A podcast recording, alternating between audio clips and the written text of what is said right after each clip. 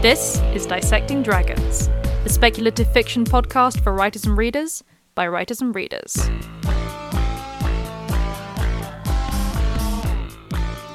Hello, and welcome to Dissecting Dragons. I'm Madeline Vaughan. And I'm Jules Ironside. This week, You Can't Take the Sky from Me Weird Westerns and Why We Love Them. See, even though you just said those words, the theme tune immediately came into my head.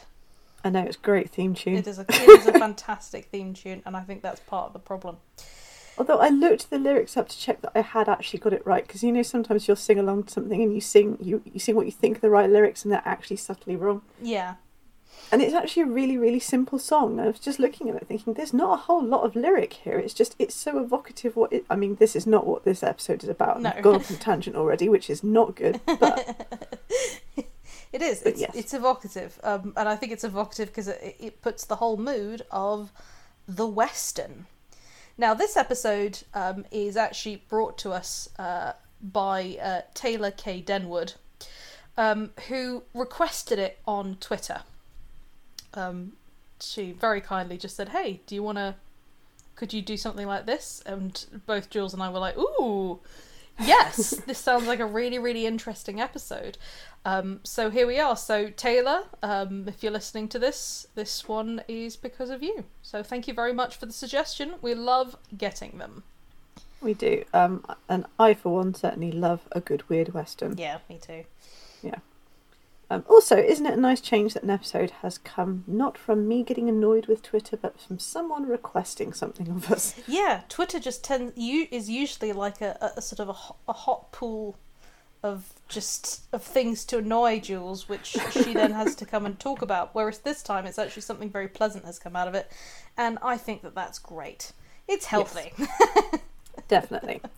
Um, seriously, though, this is an area of speculative fiction we haven't touched on before. No. Not really, anyway. I'm sure we've mentioned Firefly and a few other things, Yeah. but it's kind of weird that we haven't touched on it because it's quite a you know it's it, it, okay it's a niche subgenre but it's one that's definitely growing Mhm. and more enthusiasm is is being you know developed for it so it's weird that we haven't touched it before yeah, um, but yeah, it's a good subject because it's one of those subgenres which shows how versatile and yet utterly comprehensible a genre mashup can be.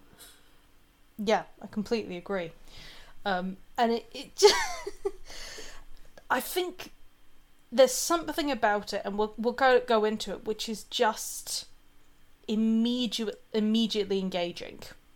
Yeah, um, definitely. the setup and the thing is i'm not even going to say the setting because as we will look at um, the setting doesn't even actually need to be an actual physical place you look at firefly um, and it's the setup more than the setting really which gives Yeah. it that western feel but we will um, we'll we'll get into it um, and uh, as Jules has written here very handily in the notes, let's get into the tumbleweeds about it. So you should be ashamed, Jules. Oh, come on, you'll have to let me have that one. I'm going to let you have it, but you should be ashamed. Tumbleweeds are cool. They're look dead, but they're- terrifying. They're not. They look dead, but they're not dead. So they're rolling along in the wind, and then they sort of go, "Ah, I finally reached fertile land," and they just sort of propagate. Yeah, which is actually kind of a really terrifying prospect if you think about it, because you could just be, you know, imagine that on a more sort of carnivorous level. Oh yeah, meat-eating sentient tumbleweeds would be terrifying.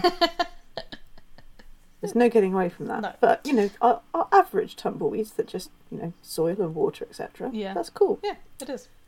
Okay, um, well that's the second tangent within four minutes, so I think that's almost a record for us. Okay, so let's get back to the main topic. Um, what is weird western? uh, well, first of all, let's distinguish what a western is. Yeah. Um, because westerns themselves are a somewhat niche genre, although pretty much everyone knows what Mhm. you mean when you say, "Oh, I've I've written a western," or "I was watching a spaghetti western." Yeah. Um, uh, and it's certainly a niche genre over here in the UK because you know we're not frontier land and haven't been for you know a couple of thousand years. Yeah. Um, but you know the the classics, the really good ones, definitely have a following. Yeah. And while I'm not an avid reader of traditional westerns, um, there's always a few that are kind of like, yeah, they've really they really got me kind of thing. Yeah. I'm obviously thinking of True Grit, for example. Yeah, absolutely. So, a Western is generally set in the US and it has its roots in the American histories of westward expansion. So, in one respect, it is a subgenre of historical fiction. However, it does have its own fixed tropes and archetypes, so you could as easily consider it a form of crime or adventure fiction as well. Yeah, and I think that's kind of a, a big thing, really. I mean, most historical fiction has obviously got a little bit of something else in there Mhm. anyway, Yeah. because if it wasn't, then it would just be a history textbook. Um, Yeah. and uh, let's be honest, an awful lot of westerns that were written weren't terribly historically accurate, even though you know the setting is obviously historical. Yeah. Um, It's I mean it's a little bit like modern day sort of regency you know fiction Yeah. which we obviously had an episode about there it's become its own thing so it's more of an aesthetic than an actual historical kind of yeah, Place. it's a holi- holiday in the past kind of thing. yeah thing. absolutely um Although and you know, le- less dance cards and yeah more gunslinging. yeah cattle rustling, Yeah. etc. Um, yeah, there is a huge chunk of American history here, and you know that's not my strong suit No. because I'm mostly sort of looking at UK and Irish history. Uh, but like all history, things get a bit messy Mhm. for a bit. Read a lot, um, and it's really beyond the scope of this episode to com- to dig into all the issues and the bloodshed that came from westward expansion. Yeah. Because whenever one culture expands um, and comes into contact with another culture or several cultures, as maybe then quite often there is a, a certain amount of altercation, or in this case, really terrible altercation. yeah Um, that being said, it wasn't just about bloodshed. A lot of times there was a, a lot of sort of, it was kind of like the Saxons coming to England. There was a lot of intermarriage and um, allotting of land and cooperation going on as well. yeah Um, it's just that people report on the bad news first. Um, yeah but anyway, that's that's more than we can actually go into, and we just don't want to. We don't want to say we're talking about weird westerns, and then westerns are this, and then not say, oh yeah, by the way, this is incredibly problematic as well. yeah so you know we, we've we've got to acknowledge that but as jill said we just wouldn't have time to kind of get into all the knit and grit of it and to be honest i also in some ways feel like we're not really qualified uh, at our current level i would certainly want to do a lot more reading about it um, Yeah. before I I, mean, I, I'd be- started talking about it very very seriously. I mean, even if we just think in terms of land mass and area, yeah. it's so huge that you know you have specialized books on certain you know 100 200 mile tracts. So yeah. um, uh, while I would feel more confident sort of giving general facts in one area, in other areas I'd be like, oh no, wait, I'm I'm all at sea. We're talking about 400 years of history here over a huge amount of land yeah and among with about with lots and lots of different people plus cultures. yeah uh, and it's like, no, I'm I'm as Madeline quite rightly says, I'm not qualified to talk about that. Yeah. So this is our acknowledgement of these things, um, but let's uh, let's get into the sort of the knit and grit. So, um, uh, what are the tropes of Western fiction? Yeah, I mean, if we're talking about the traditional Western fiction as it was originally written, uh, it it is almost always an all male cast of sort of lone riders, cowboys, or slash cowpokes. They they use the word cowpoke to mean the same thing as in someone who rides around and sort of prods the cattle to get them going, Yeah, which is basically what cowboy was. Um, because you know quite a few of them turned out to be women, yeah, so now they say cowpokes, which I don't think sounds any better no, quite frankly. Um, but yeah, obviously lawmen, outlaws, uh, etc., etc. But yeah, initially it was very much uh, this is a boy's own adventure type story set in a slightly fictionalized historical past, and you know sometimes there's crime elements in there as well. yeah, absolutely. I mean, and like, okay, so so I've got to ask: did did you ever play cowboys when you were a kid? Yeah, we didn't just call it cowboys. Um, no, no one did, but Yeah, we, we absolutely did. And a lot of that was born out of the sort of spaghetti. I mean, Okay, way back in my day when we only had four TV channels, before the advent of Sky, they used to play spaghetti westerns on Channel 4 on a Sunday. Yeah. You couldn't avoid seeing a couple of them. And they're dreadful. And they all seem to use the same rock formation for some Yep. reason. It's like, who's riding around that rock formation this week? they had one rock formation in Hollywood, and they were, by God, were they going to use it? I mean, and okay, I'm just going to say it because you know quite a few, uh, a, few sort of Native American tribes have come back and said actually we prefer being called American Indians. So yeah, we used to play cowboys and Indians, not Yeah. realizing that there was a real issue there and that a lot of what we had learned from TV was was incredibly incorrect. yes, Um, we also used to play cops and robbers or goodies and baddies, which were essentially the same thing. yeah, Goodies and baddies was when we were feeling really uncreative.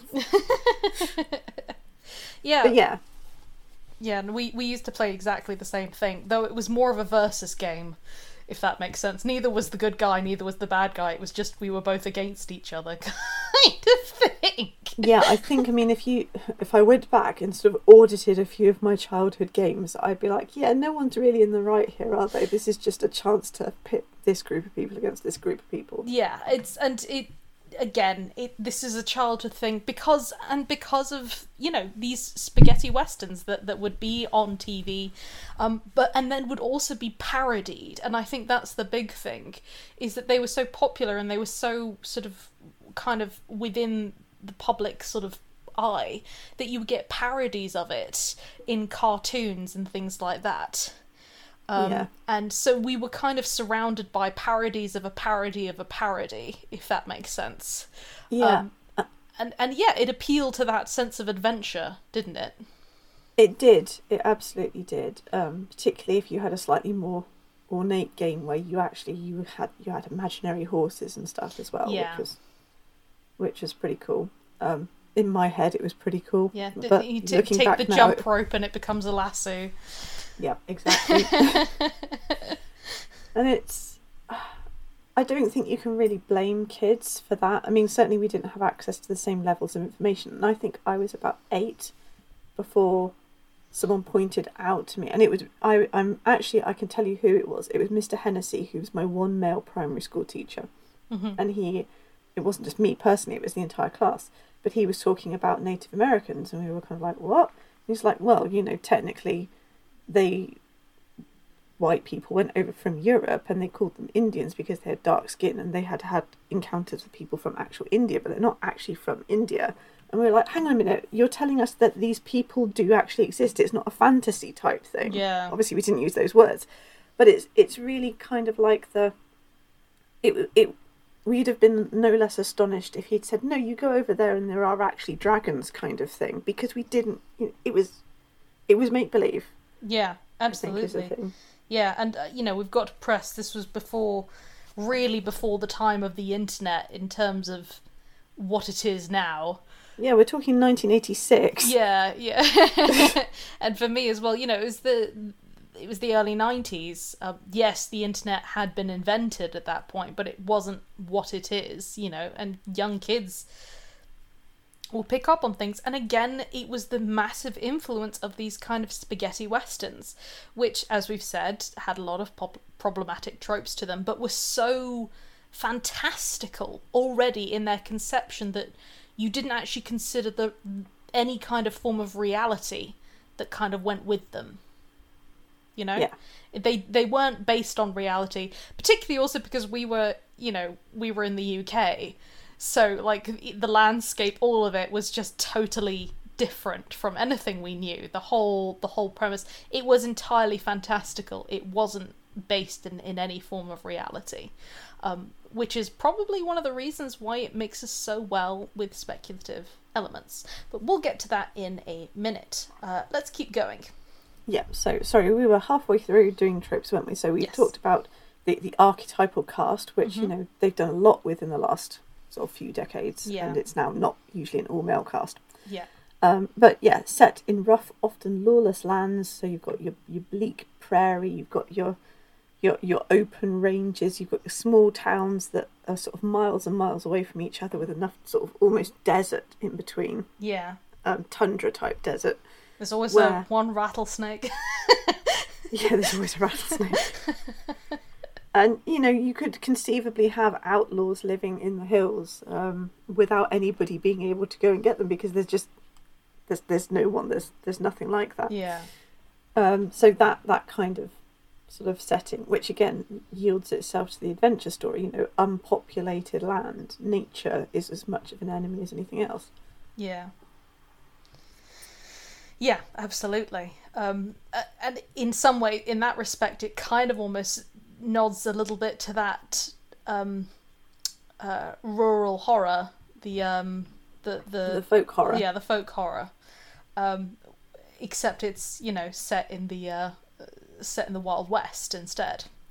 Um, and there's a yeah. lot of you know so immediately you also get those kind of those horror elements that go into just through the environment alone yeah there's also sort of the small towns the sense of community but also the claustrophobia that goes with it because everybody knows everyone and everyone knows everyone's yeah. business and it's so easy to create weird little groups there you know to have weird places to have this kind of weird sense of uh, yeah. you know, of community.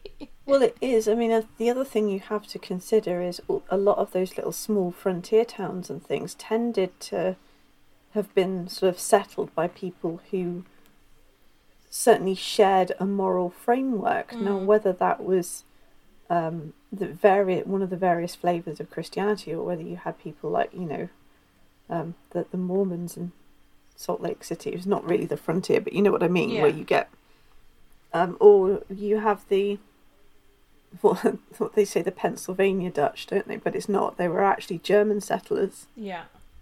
Um, from way back, uh, which is obviously where you get the, the Amish. Yeah. Were originally german settlers. So you know you have these it, it's not necessarily a small-mindedness. What i mean is it's like this enclosed group of people with shared beliefs. It's almost like a portable et- echo chamber. Absolutely. And what's also very interesting of course is that sort of you had this massive mix of cultures. And obviously straight away already um, native american folklore is amazing. And obviously, we've got to bear in mind that there are many, many different tribes and they have different beliefs and um, different creatures. There are some similarities, but we can't just say, oh, we can't generalize. That would be very silly to do. But things like, um, you know, I love hearing tales about skinwalkers and stuff like that. Um, and uh, they're just already fantastic. Uh, so you kind of get those in, but then you have to remember as well that you've got people who are coming from Germany, from Italy, from France, from uh, from Ireland. A lot of people come from Ireland, and they're each also bringing their own folklore, their own horror stories, and their own trauma, which kind of all mix in with this environmental wilderness. And we start to kind of see how, both historically and also within fiction, you get these speculative elements appearing because we've basically got the perfect set of ingredients for fantasy, um, horror, and sci fi. Yeah, I mean, this is obviously where the weird part of Weird Western comes in. Yeah. Um, since because Western itself is a flexible sort of mm-hmm. adventure, crime, historical genre blend to start with. Um, it it kind of has the framework to take on other elements too. So as you've just said, fantasy, horror, sci-fi, even romance. Mm-hmm. Although, you know, if unless you've got sort of a supernatural bent on it, the the ro- adding romance to a western just means you've written a romantic western. Yeah which is fine. Um... so yeah, it's all presented through the fi- filter of weird fiction. Now the thing with weird fiction is it should feel whimsical and eerie. So let's look at what we mean by the weird half of the equation. Yeah. So the other half of the equation is a nebulous genre, to say the least. Um, so it is quite hard to pin down. It's not just dark fantasy, horror, sci-fi, or the paranormal. Um, it usually contains a few of these elements blended together, however. So, for example, uh, Lovecraft. Love him or hate him, it's it's a mood as much as it is a genre. He, that's a, that's a whole yeah. ass mood. and that's the thing, isn't it? It's something that blended in a certain way. Sort of, you get to the end of a story and you question your existence. Um, not sort of you question your life choices, but you question your existence in the scale of things. And Mhm. I think that is something that Weird Western does tap into, not necessarily with Lovecraft, but in a Mhm. similar way to perhaps Lovecraft did. And yeah, I'm not a massive fan of the man, although he did unfortunately write some something a bit genre defining work wise. So yeah, absolutely. I mean, we can't ignore what he did, No. um, even if we have our own personal feelings about him. Um, you know, so weird in Weird Western isn't meant to describe elements that are merely unusual. It's referring to specific mashups of genre. For example, you know, adding zombies, aliens, setting it in a parallel universe, etc. I kind of want a zombie western now. Although, to be honest, that is what The Walking Dead is. Yeah, it kind of is. extent. Yeah, um, it sort of is, isn't it? But I'm just kind of like zombies in the desert, and there's just whole ass towns who don't actually know that the apocalypse has happened because. Oh, you know what? I tell you what, you you just have to give you just have to give this to uh, um to Stephen King. He'd be like, "Oh, great, I'll set it in Maine." Well, I mean, he has written an entire series of weird westerns, which we will touch on. Yeah. But, um, I don't think they have zombies. No, Okay, let's look at the main archetype. We haven't got time to look at every single archetype, and if No. you've watched a western and you've watched some weird western, then you'll be able to pick them out anyway. Yeah. But this one's one that's worth looking at, and that is the cowboy slash cowpoke, the the lone gunslinger, if you will. Um, so this particular trope is a staple of the western, and by extension, the weird western, um, and it's worth examining by itself. Uh, so think of not the actual Lone Ranger, but a Lone Ranger type character yeah, a transient figure who never stays in one place for too long, but roves from place to place on his horse, um, with his trusty six shooter always in reach. He tends to, he will work with others and he does form friendships, but the alliances tend to be temporary because he's always moving on. Yeah. Now, if this sounds familiar, it should, because this guy is basically the knight errant of medieval romance. Um, a character altered for later iterations of Arthurian myth, and then polished up again for the likes of Sir Walter Scott and Golden Age Hollywood. So, this is a figure we have seen across the genres, across the ages. Um, he is basically, yeah, the mysterious do gooder who comes into town, sorts things out, and then moves on. He doesn't stay put. Um, and it's simply gone from being a knight to sometimes a ranger, a, sh- a sheriff, not a sheriff, um, a marshal, etc. It, it, it'll depend, but it's a very, very familiar archetype. A Mountie if you're in Canada. Yeah, it's, it's always the Mountie.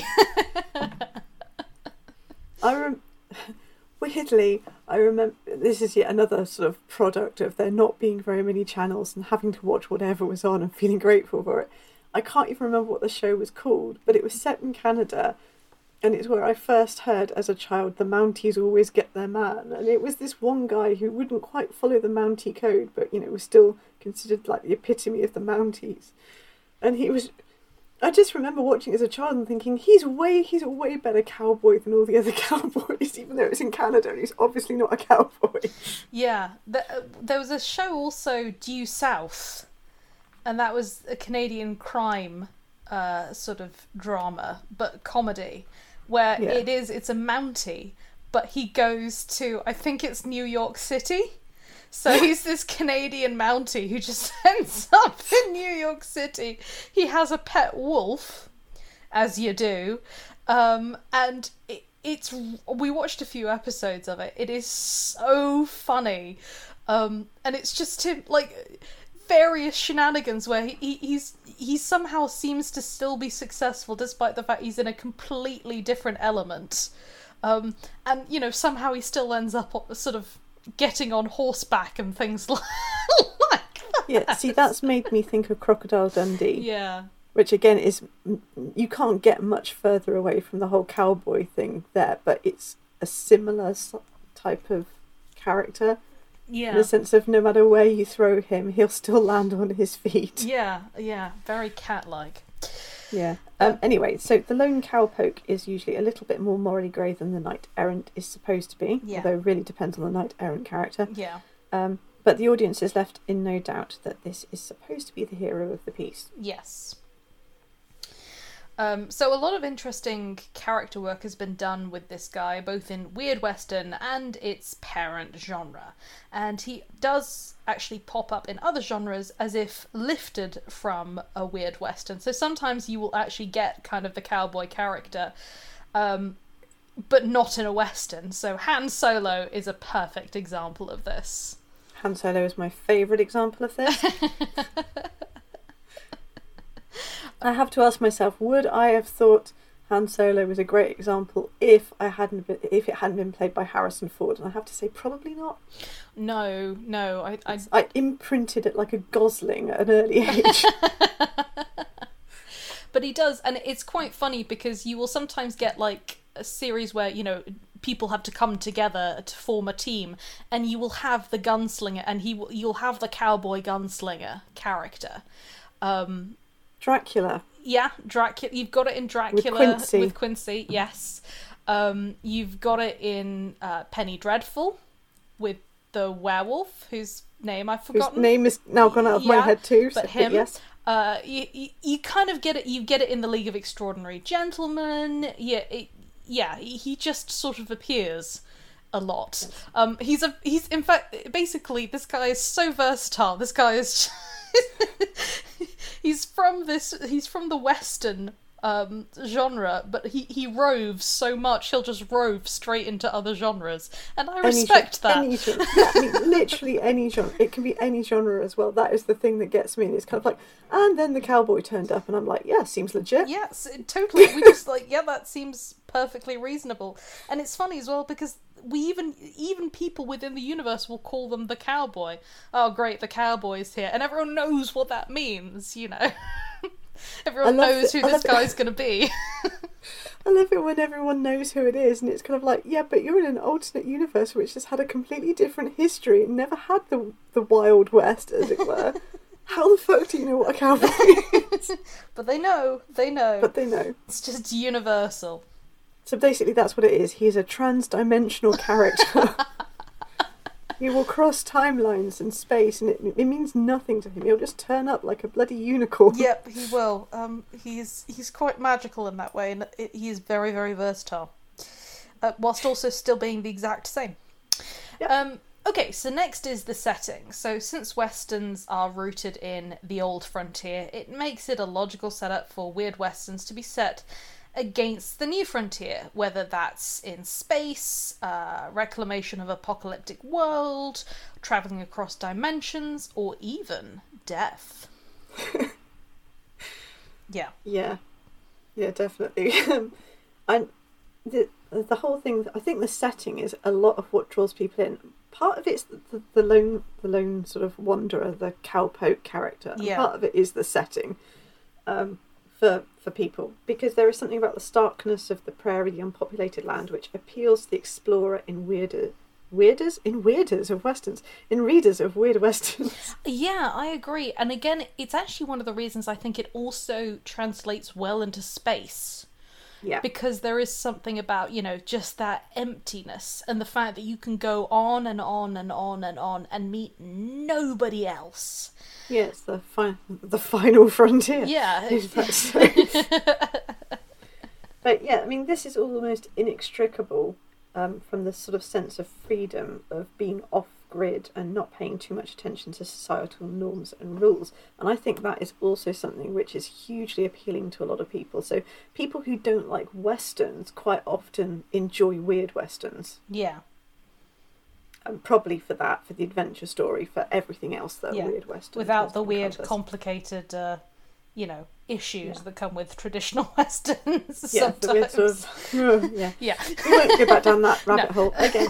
Um, we've we've tried. We've done our best. Um, So yeah, and the last point is probably why the setting itself has inclu- e- encouraged an explosion of, of queer fiction set in a weird west um, setting fairly recently, Hmm. and it sort of makes sense, doesn't it? Because if you're looking at frontiers which are largely untouched and wild and you know nobody lives there kind of thing then it makes sense for those frontiers to also translate into being sort of um, moral and societal frontiers as well Yeah.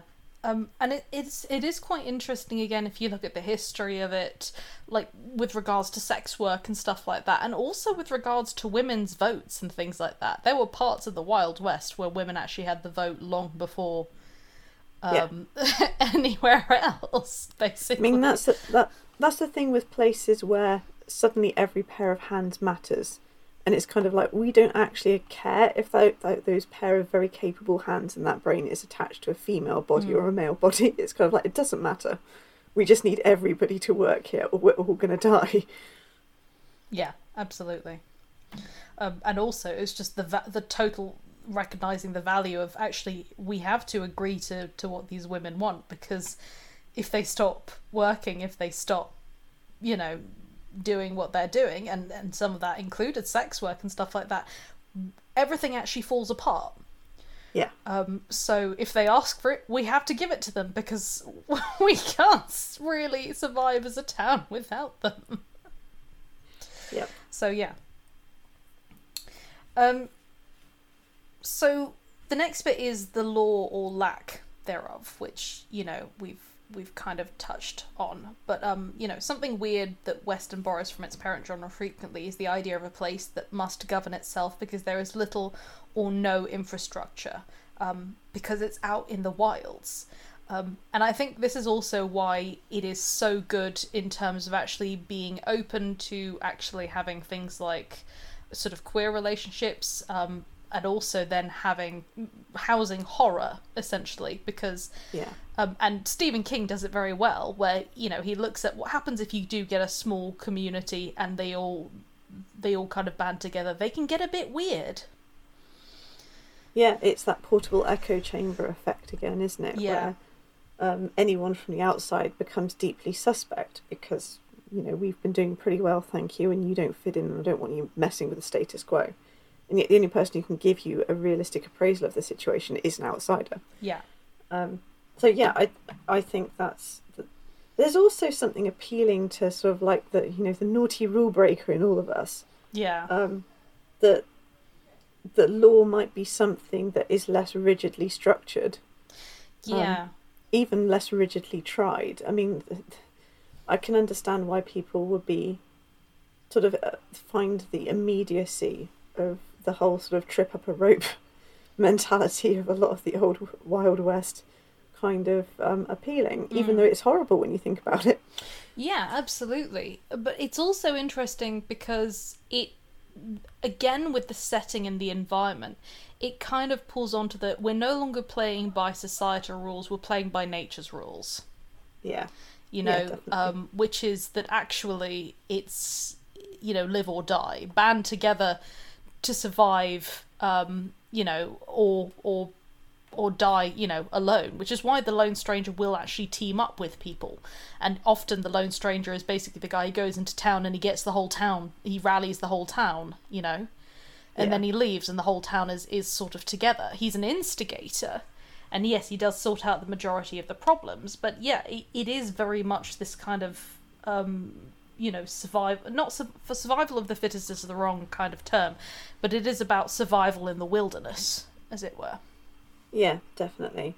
Um, it also makes a Weird western an, an interesting testing ground for issues of morality, judgment, retribution, and defiance of convention. So, the whole sort of not having the infrastructure, you know, the hundreds of years of dedicated um, law and order being continually refined and reformed, and, you know, having a book to base everything by.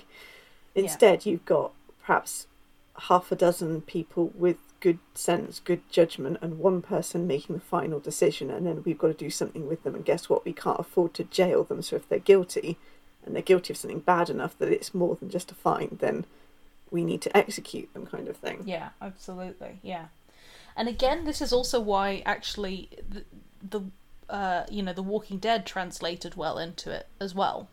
Yeah, um, because it is that okay we've kind of got bands of lawlessness we've got small communities but they're each making their own rules and some of them are desperately holding on to what they perceive to be the right thing, and actually they're struggling because of it. Because what do you do, for example, with a murderer? In in those kinds of settings someone who is a risk to you and to everyone else around you Yeah, because if you exile them, then what you're doing is making them someone else's problem or putting them off for another day when they come back really pissed off with five or six mates. exactly yeah so, So, yeah so it's it is quite interesting in that respect yeah. Um, so uh, one, one example of this that I thought was really good was um, if you look at the Firefly episode Heart of Gold, and we will talk about Firefly a bit more as well, but Mhm. this specific episode, um, it's where the, the crew of the of Serenity um, get a call to help one of Inara's companion trained friends. Mhm. So they were at the academy together. She's now set up in a real backwater and she runs a brothel, but she runs it in such a way that, that you know, all the women there have protection, they get regular health checks and things, they all get their own money and they keep it, they make decisions about their own bodies, kind of thing. yeah So, you know, while pe- you know, a lot of people would be like, kind of like, yeah, but it's still sex work kind of thing. This is a legitimate, honest living for these women to do in this particular setup in society, yeah and remember again that large amounts of the wild west were based on se- sex work. So just gonna put that out there. Anyways go on. So, um, so yeah, um, and what happens is a local bigwig on the same planet wants to take the child away from a woman who is pregnant with with his baby. You know, he's been using the services of the brothel. He's basically paid so that only he sees this woman. She took him on as a client. Um, he got her pregnant. She decided to keep the child, and now he's decided the child is his, but she doesn't want to give the child up to him. He's not a good guy yeah um, and he's got a lot of power, so he's trying to pressure these women into just giving up this pregnant woman to him so that he can take the baby as soon as it's born. And um, Inara's friend from the academy is not having this, so she calls Inara, and Inara sort of says to says to Mal and the rest of the Serenity crew, um, "Can we go and check this out? Can we help them?" Um, so they all get sort of drawn into this sort of almost pitched battle between these two groups of people. yeah And once again, there's there's no one coming. I mean, technically there is an infrastructure because you've got um, sort of like near sort of the, the the more capital areas, the capital type planets and things.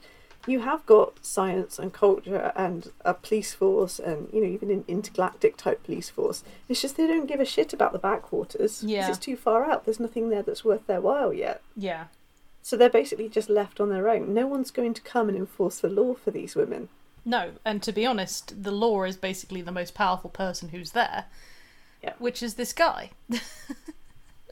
Yeah, so I mean that's there's a lot that goes on in that episode, but that is quite an interesting take, and it is almost classic weird western in terms of having the, the weird and the west, and yes, actually looking at a moral issue and looking at things that you know kind of push the the frontiers of what people would generally think is acceptable mm-hmm.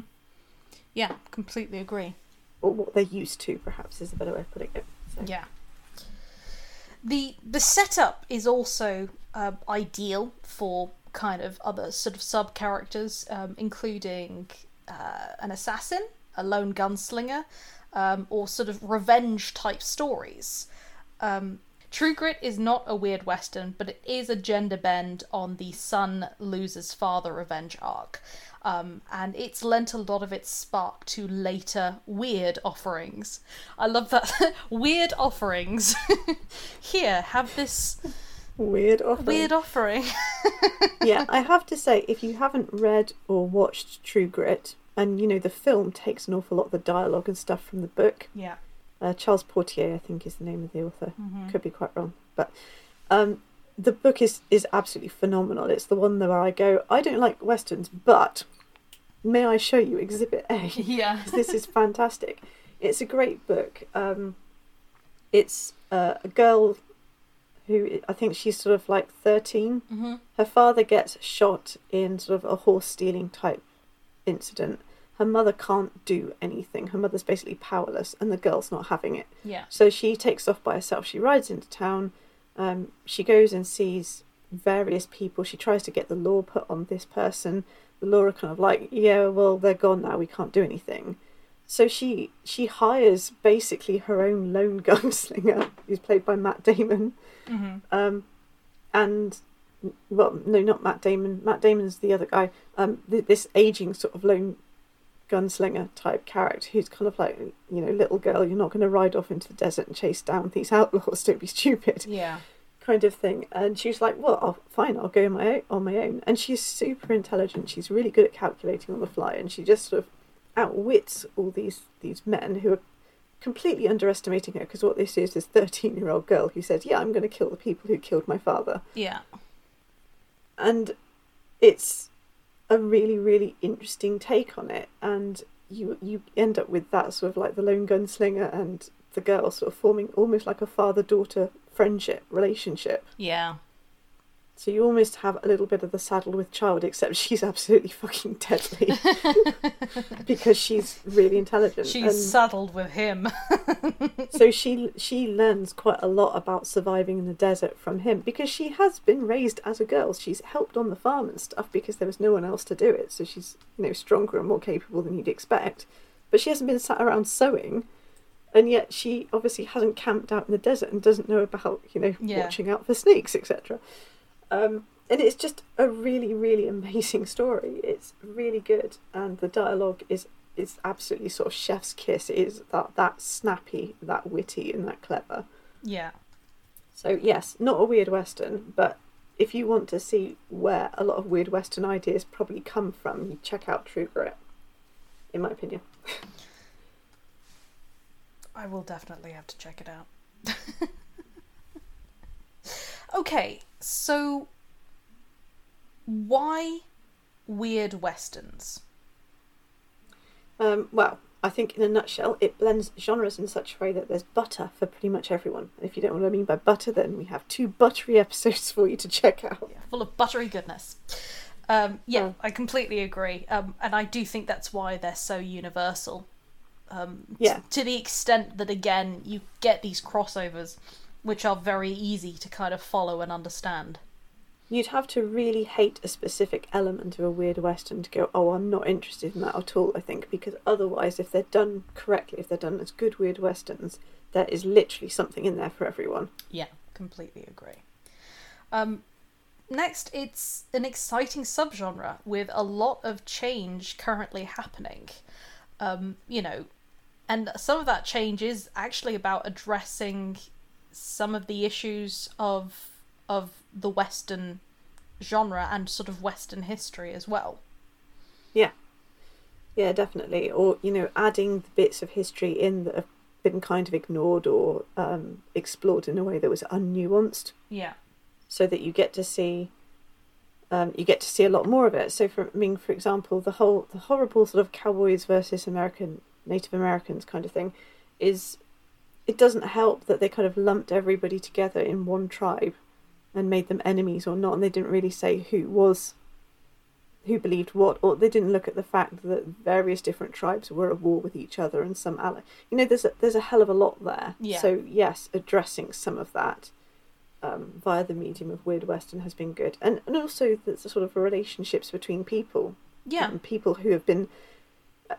that I think there's a a thing whenever you have one group of people, cultures, and things, etc., going and living in a land that's so completely unlike anything that they've encountered where they were originally from, yeah. you get the kind of mail order bride situation as well, You do. Yeah. which it, again is really interesting. You also get the mail order preacher type. Yes.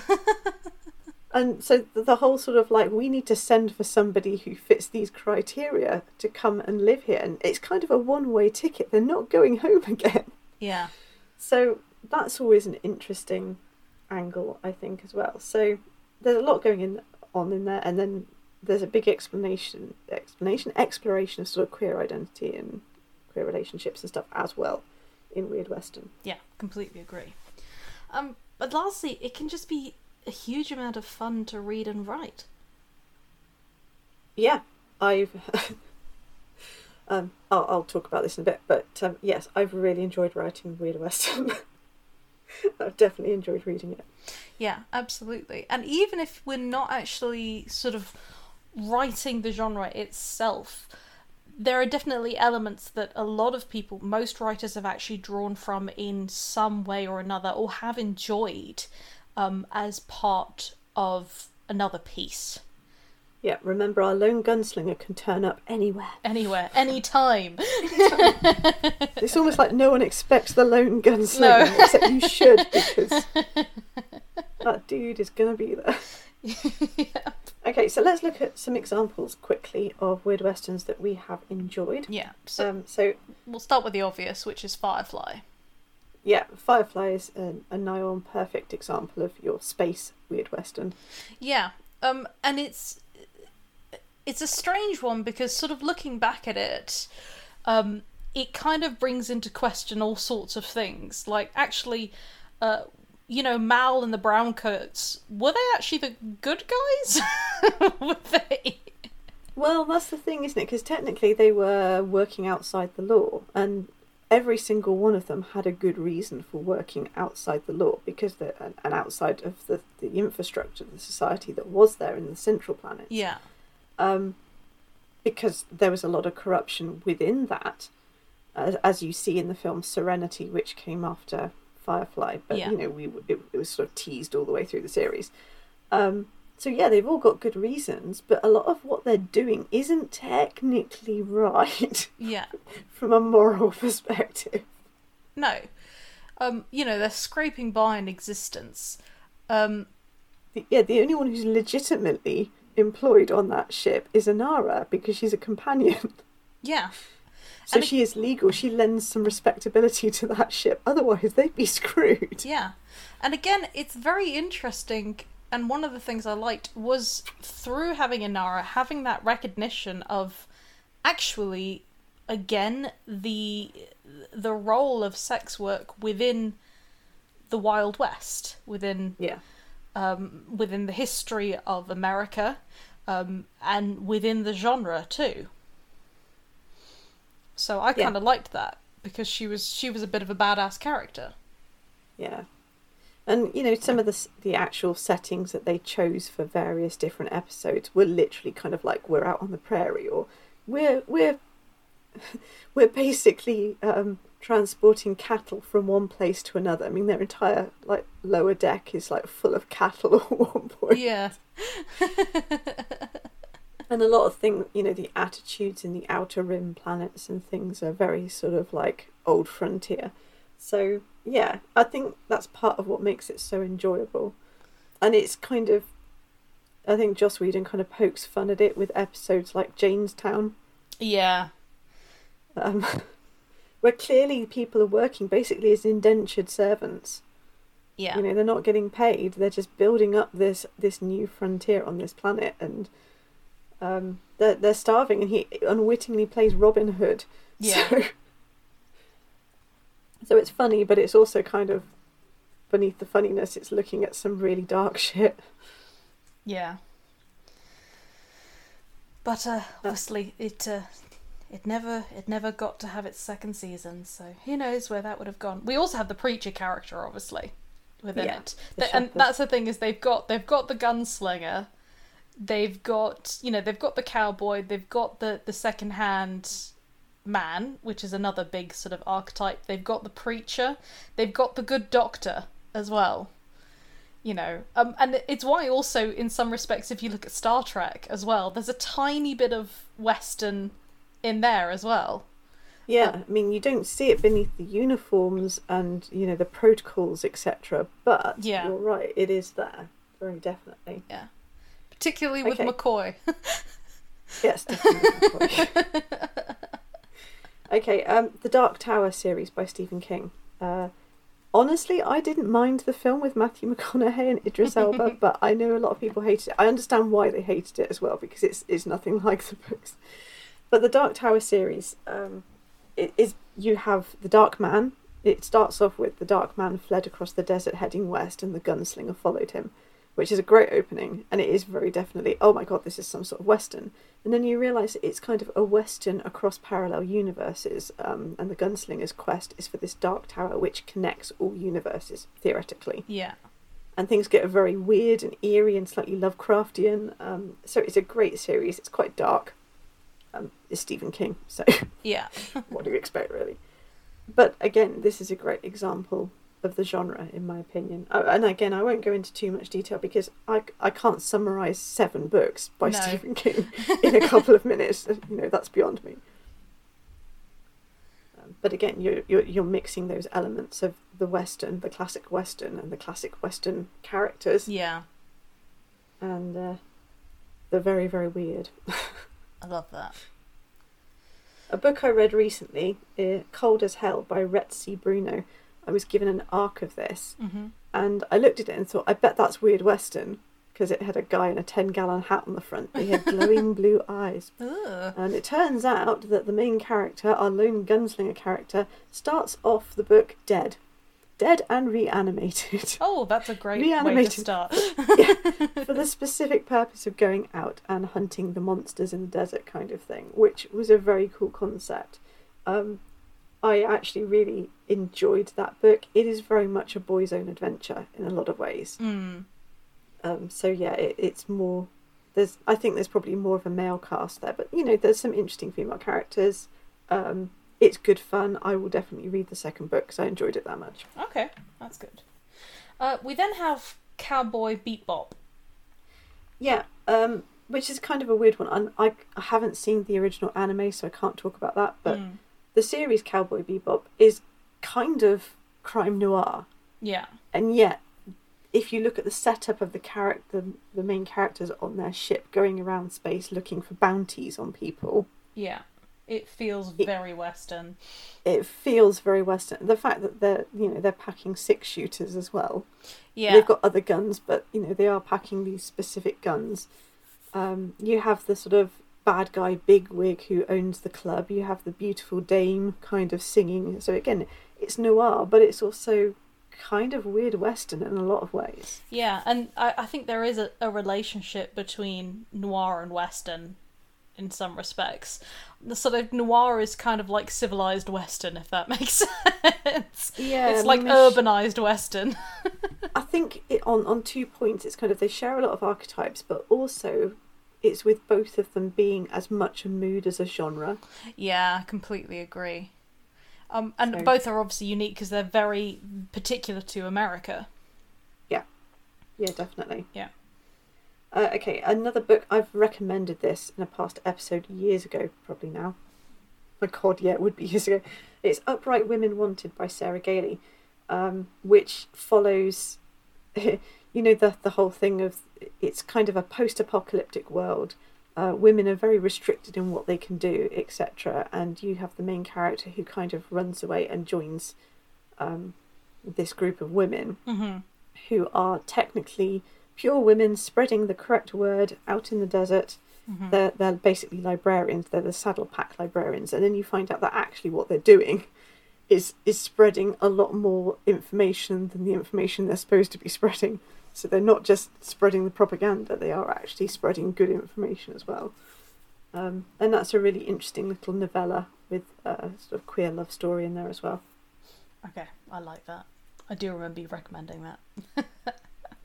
Um, another one that again I read, and it was a couple of years ago now, is Seven Blades in Black by Sam Sykes. Technically, this is dark fantasy. However, the main character does seem to be wearing wearing a cowboy hat. I love it. Um, she also is is packing sort of six shooters.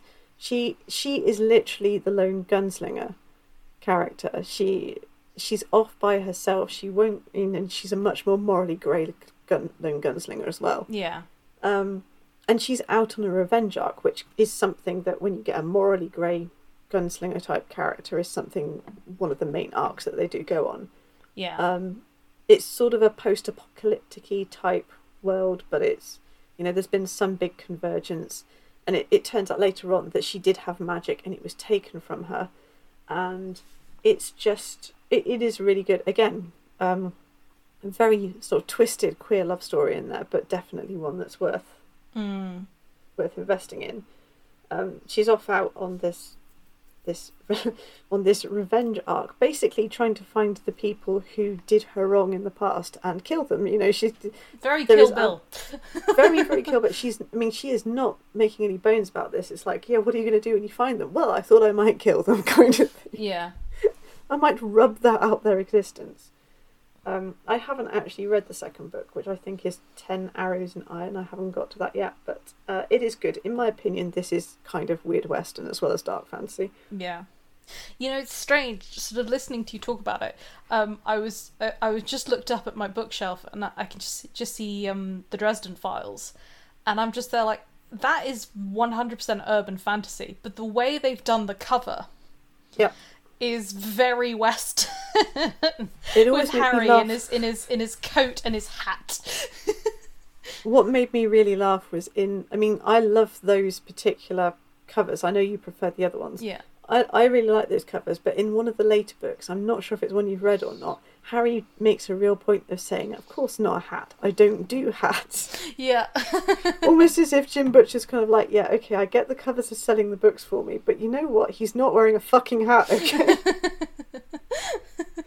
and then it was very noticeable that the novella that's just come out, Harry is not wearing a hat.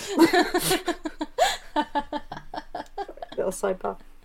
And finally, I'll just mention a short story by Seanan McGuire called Frontier ABCs, which I really, really enjoyed.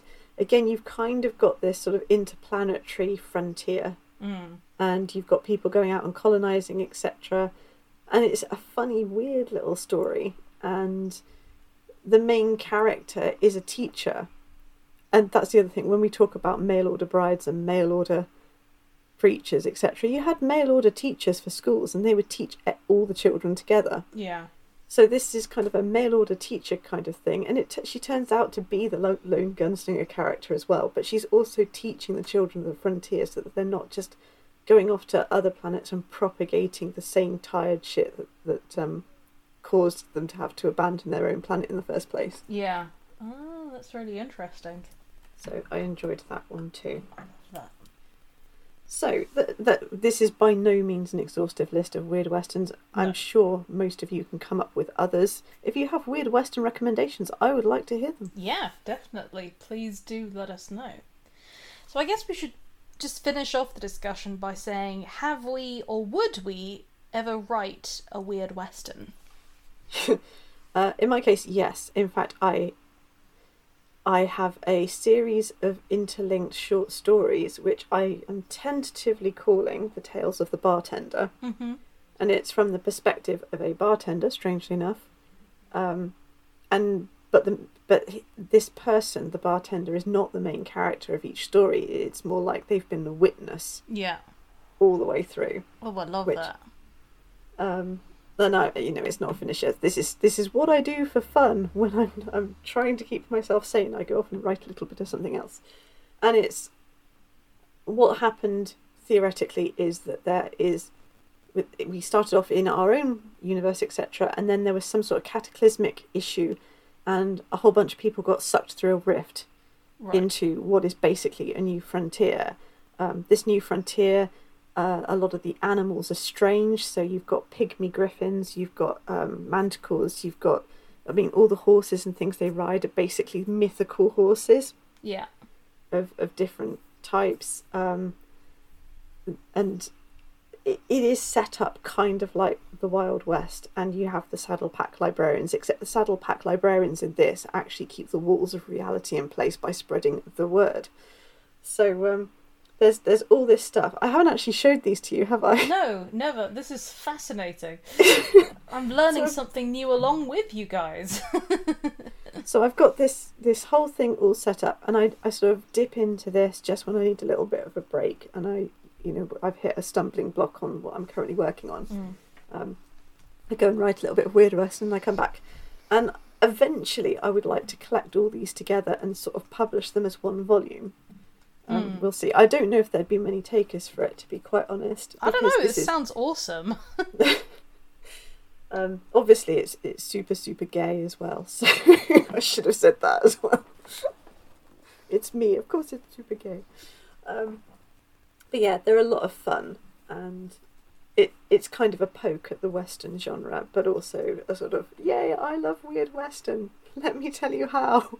I love so yeah, that. that that's my answer. How about you? Um, I haven't written any yet. I do have some ideas rattling around in my head. They're so fluid at the moment that I, I won't I won't give any details. Um, but I've I've actually played sort of uh, a D and D thing, which was sort of Wild West, which was actually great fun. Um, and again, I'm not going to give any details, but that was a, a that was a lot of fun. Um, it in- involved a giant wolf. I thought it was great fun. Um, and yeah, I I'm very intrigued by it. So I think definitely it's on the cards. Um, I'd love to give it a go uh, because it definitely shaped a lot of ideas for me when I was a kid. Yeah, uh, it's there's something very appealing about its versatility. Mm-hmm. I think, and it's a uh, it really is a lot of fun to write. Yeah. Um, partly because I just like doing different things with language, and that really gave me a chance to do something different with language.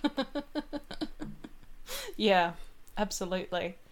Um, I think I might actually at some point try to write a a fantasy western, as in like, yeah, a weird western in that way. So, um, Universe crossover. yeah, again, You can meet my Rift Coyote. yay! well. on that note, we've actually come to the end of our episode. Uh, before we go, however, it is time for our Dissecting Dragons recommendation of the week. And this week, Jules, you've got one for us. I have. Uh, this has nothing to do with Weird Western. This is quite a cozy, witchy type mystery. Mhm. It's very sweet, and but you know, it, uh, it's not just a cozy. It's a sort of cozy, fantasy-esque contemporary. It's the Very Secret Society of Irregular Witches by Sangu Mandanna. I hope I've said that name correctly.